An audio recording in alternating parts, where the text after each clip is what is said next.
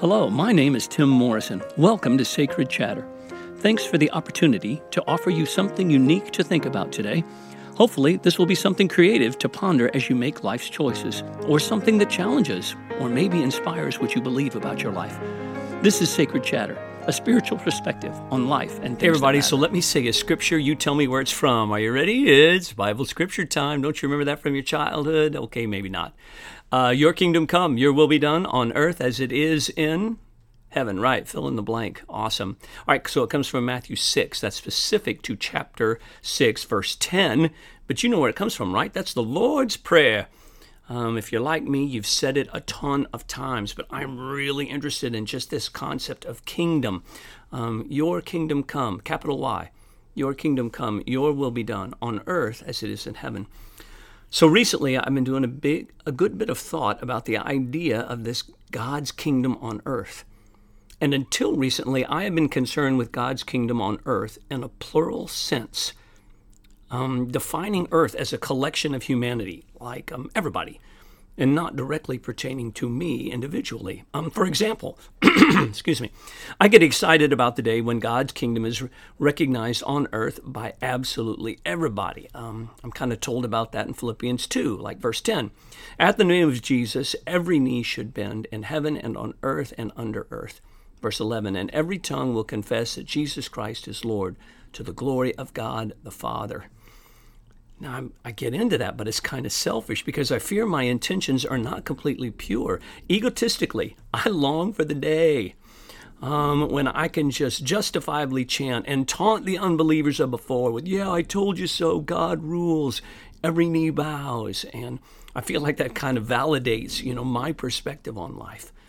But currently, hmm, I am more interested in God's kingdom revealed in me and less concerned with who else on the planet agrees. To begin with, I try to imagine God's kingdom in heaven. Well, I wonder what that's like. I, I imagine heaven to be this culmination of everything Jesus taught, right? For me, and no surprise to you, I think heaven must be a place where love consumes everything and defines everything. Hence, there is no want, or pain or jealousy or insecurity or bitterness or regret or selfishness or hatred, etc., etc. In my spiritual imagination, this is heaven, love. So, what is heaven on earth? Okay, it's got to be the same, right? This is when the culmination of Jesus' divine love is expressed all across the earth. Duh. And won't it be excellent? For sure. And if I get personal, and now I define earth as my heart, what does that look like? So, you may have already heard me describe moments of sanctification. Now, these are moments when I have felt the overwhelming power of consuming love. And yet, I wonder if I've not shared enough of that with you. I have experienced love perfectly and desire to exemplify perfect love. Let me describe. And I remember many times standing in front of the youth choir while listening to them sing. I stare into their sweet faces. My heart soars, and I recognize how much I love them, and I would do absolutely anything to protect them and care for them. In these moments, love overwhelms me, and nothing else matters. And I ask myself, uh, God, why did you pick me, Tim, for this journey? I am so full of gratitude, humility, and complete peace. And I it doesn't take long to remember earlier moments when I wanted to run from all those youth screaming um, because they're driving me insane. They all fade away in the midst of perfect and divine love. Another example I have stood in front of the adult choir, and the text of a beautiful anthem, it just convicted me to my soul, and my heart soared. I feel so unworthy to be part of musical beauty and spiritual truth. My love, as much as my song, rises to the heavens.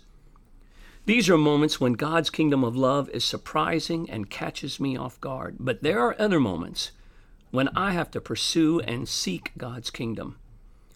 These all begin with the same spiritual discipline. When I find myself in need of God's anointing, this is what I do I seek a quiet place and I simply pray over and over and over again. I pray the same prayer. It goes like this God, pour your grace over me. Flood divine love upon me until it consumes me and I become it. I stay in that repetitive place for a period of time, continue to bathe in it, and earnestly seek it and desire to become it. This is my invitation to God to fill me up with grace and drench me in love until its power changes me. This is when I think God's kingdom, a little bit of heaven, resides in me. Only at this point of, of love's discernment am I ready to face humanity. It never ceases to amaze me how kingdom love reshapes everything in me. I remember a moment when I was deeply troubled about a pending conversation that promised painful conflict. I found myself rehearsing the many reasons that justified my resentment, my disappointment, and my anger. Now, I had every reason to retaliate. Yet that wonderful prayer for God's kingdom of love in me turned everything upside down. Love consumed. It strengthened my self worth and it destroyed my need to be right. Love changed my perception and of my perceived oppressor and stole my desire for revenge. I remember so many times when I had been asked to offer a meditation had nothing to offer. Then, that wonderful prayer for God's kingdom of love, the same one I mentioned before, a vision of love came to me that needed sharing. I was left feeling energized, humbled, and grateful, so full of peace and ready to share. Sometimes people have honored me and trusted me in their most vulnerable moments. It might be to a physical ailment or something spiritual or emotional. And I sit in their presence, aware of my ignorance, and I feel I have no wisdom to share. Then that same wonderful prayer for God's kingdom of love in me, it just fills in the gaps. It intercedes and offers hope, even if no words are articulated. I've also been afraid. Facing self doubt and insecurity, moments of stress and fear of failure, they can create debilitating anxiety. Do you know what I mean? Then that wonderful prayer of God's kingdom of love in me, it fills me with the assurance of who I am, whom I call to be, and who I should serve. From time to time, I sit in the middle of my responsibilities and focus on the injustice of living on this earth. Do you? Life is not fair, and the tasks before me seem too big, too hard, too painful, or just no fun. Procrastination makes them bigger and harder. I justify chosen avoidance with a million reasons. Then, that same wonderful prayer for God's kingdom of love in me fills me with perspective. Divine love has power. Human task, when approached with divine love, well, I think that's how mountains are moved. In some human situations, it's only divine love that can conquer, accomplish, move, destroy, or achieve. I know this. I've known this. I've experienced this. Why do I wait so long to choose this prayer? I remember moments in my life when everything seemed perfect. I remember leaping out of bed in the morning, excited for what the day might bring, and lying on my pillow at night, so impressed with what life has afforded me. Then, that same wonderful prayer for God's kingdom of love in me fills me with perspective. It shines a light on my lack of self awareness, my justified selfishness, and my arrogant independence. Love consumes, convicts, inspires sacrificial service, and brings humility that centers and reshapes in times of bounty as much as in times of drought. There have been times in my life when martyrdom spoiled everything.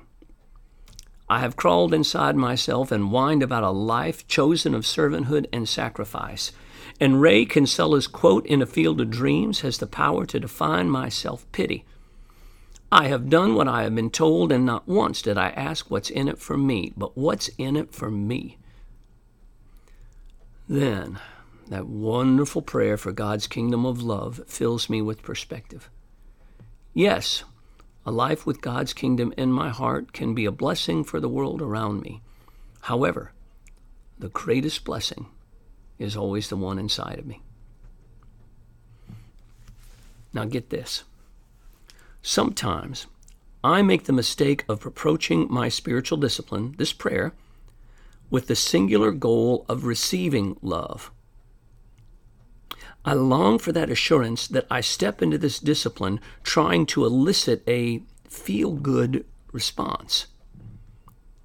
And I am reminded God is already loved. I step into this practice not to receive love, but to claim love that I know God has already extended. This is the moment in which I just name love, I articulate love, I proclaim love, and I remind myself of God's love for even me. I confess, I acknowledge that I have said this prayer and done this journey only seeking to feel love rather than to become love. It's one thing to know love, and it's another to be love. God is known in the first step the kingdom of God is realized in the second. These are personal testimonies of God's kingdom of love revealed in me.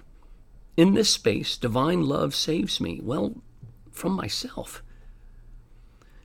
This is when I am saved from my own humanity.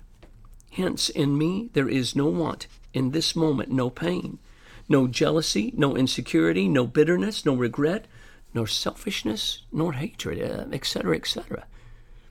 This saving grace is my earthly experience of salvation.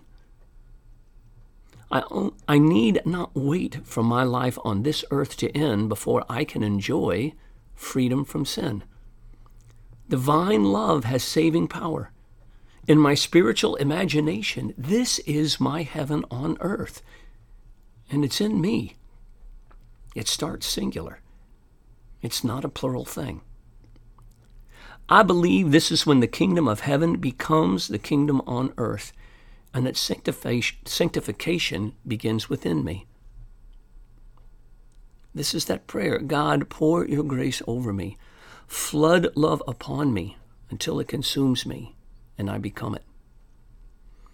Now, when I read the Lord's Prayer in first person, it becomes personal.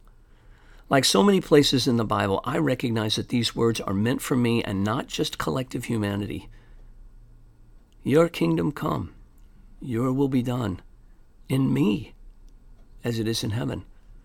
For thine is the kingdom and the power and the glory forever. This is Tim Morrison, and I am deeply grateful that you have allowed me to step into your life today. It's humbling. Be encouraged to send this message to anyone you feel might benefit from this podcast, and feel free to jump on the website to respond and continue our conversation. It's a crazy world out there, so join the sacred chatter. Now add your spiritual perspective on life and things that matter.